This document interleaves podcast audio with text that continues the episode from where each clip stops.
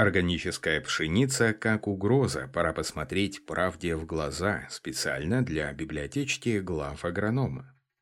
Рынок органических продуктов в России начал стремительно расти с 2008 года, увеличившись более чем в пять раз. Благодаря низкой базе он рос в два раза быстрее мирового рынка органики. Однако давайте посмотрим правде в глаза, насколько органическое земледелие эффективно и готово удовлетворить растущие потребности человечества в увеличении количества продуктов питания. Почему многие ученые бьют тревогу, обращая внимание на негативное влияние органических ферм на климат?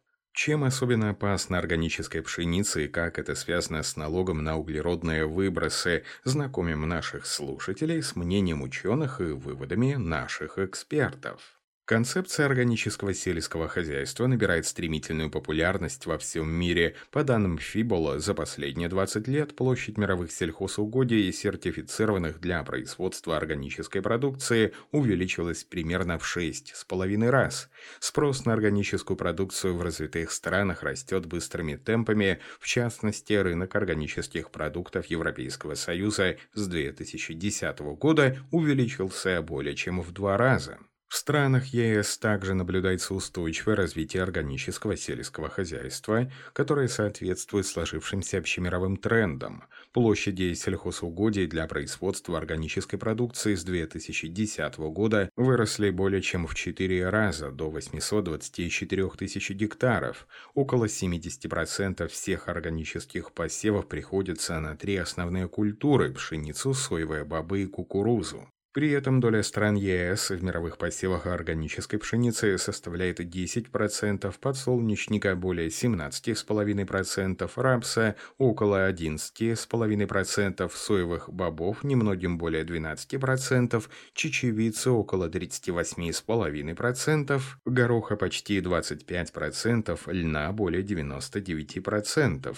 В России рынок органической продукции оценивается примерно в 194 миллиона долларов в год, год. По данным Росорганик, на начало прошлого года в реестр внесено 60 производителей органической продукции, прошедших необходимую сертификацию – Российские органы достаточно активно работают в этом направлении в республиках Башкортостан и Татарстан, Белгородской, Воронежской, Калужской, Томской, Ярославской областях и Краснодарском крае приняты региональные программы развития органического сельского хозяйства. Специалисты Международной Федерации движений за органическое сельское хозяйство уверены, что методы органического сельхозпроизводства основываются на принципах здоровья, экологии, справедливости и заботы. Однако не все растения разделяют такую точку зрения. Известный американский аналитик Джеймс Кеннет Глассман считает, что органическое сельское хозяйство крайне неэффективно, поскольку в результате производится примерно на 40% меньше сельхозпродукции,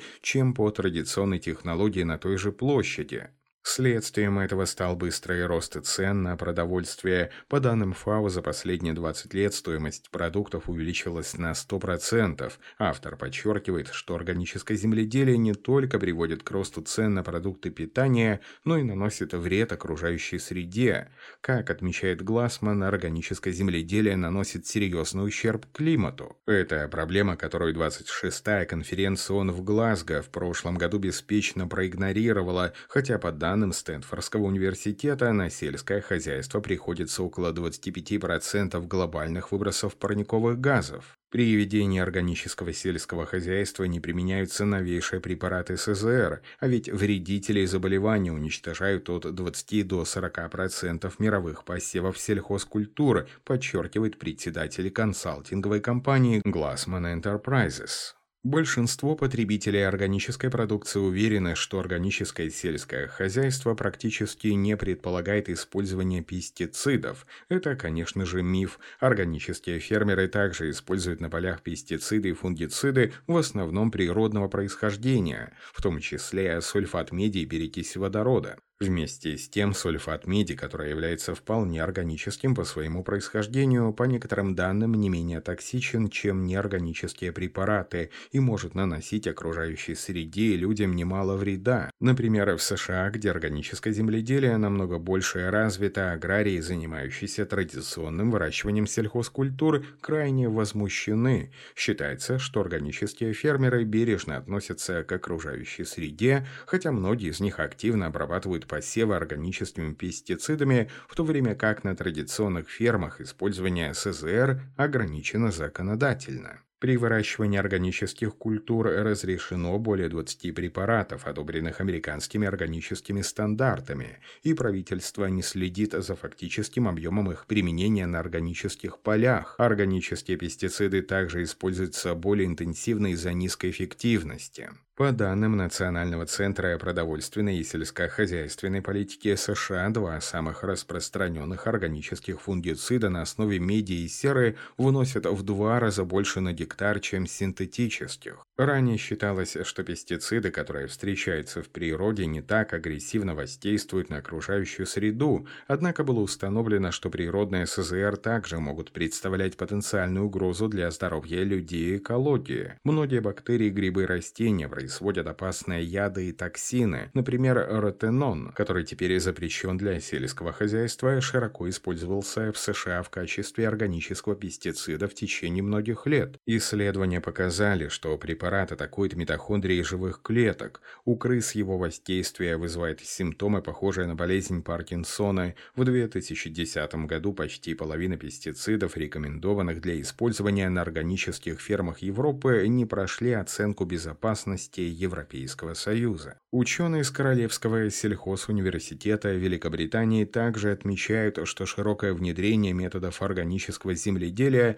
приведет к увеличению объема парниковых газов и выбросов в результате снижения урожайности сельхозкультуры, увеличения площадей сельхозугодий, занятых под органическое производство. Поскольку органическое сельское хозяйство использует больше земли для выращивания такого же количества продуктов питания, возрастают выбросы углерода. Согласно исследованию, опубликованному в журнале Nature в 2018 году, органический горох, выращиваемый в Швеции, оказывает на 50% больше влияния на климат, чем горох, выращенный по традиционной технологии. Как считает профессор технологического университета Чалмерса из Швеции Стефан Версениус, минус использование меньшего количества земли за счет повышения урожайности сельхозкультур является средством значительного сокращения углеродных выбросов, вопреки расхожему мнению. Однако Европейский Союз проигнорировал этот факт, поставив цель отвести 25% сельхозугодий ЕС под органическое сельское хозяйство к 2030 году. На сегодняшний день около 8,5% европейских ферм являются органическими. Чтобы достичь намеченного намеченного параметра необходимо увеличить их количество в три раза. Задуматься об этом стоит даже если актуальная тема углеродного следа и углеродных выбросов неоднозначно воспринимается отечественными аграриями и учеными. Не все верят в то, что они оказывают сильное влияние на климат планеты. Актуальные вопросы оптимальной уплаты налога на углеродные выбросы рассмотрели участники правительственного заседания под руководством первого вице-премьера Андрея Белоусова в пятницу 14 февраля февраля. Но главная причина, по которой стоит задуматься о методах ведения органического сельского хозяйства, заключается в том, что органические фермы производят гораздо меньше продуктов питания с гектара, чем обычные. Органические фермы производят около 80% того, что производит обычная ферма на той же площади. Некоторые исследования показывают, что урожайность органических посевов на 50% ниже, чем обычных. Одним из величайших достижений человечества стала возможность выращивания большего количества продуктов питания на меньшем количестве сельхозугодий. Сегодня для того, чтобы накормить человечество, требуется на 70% меньше земли, чем 50 лет назад. Это связано с тем, что во всем мире значительно выросла урожайность сельхозкультуры.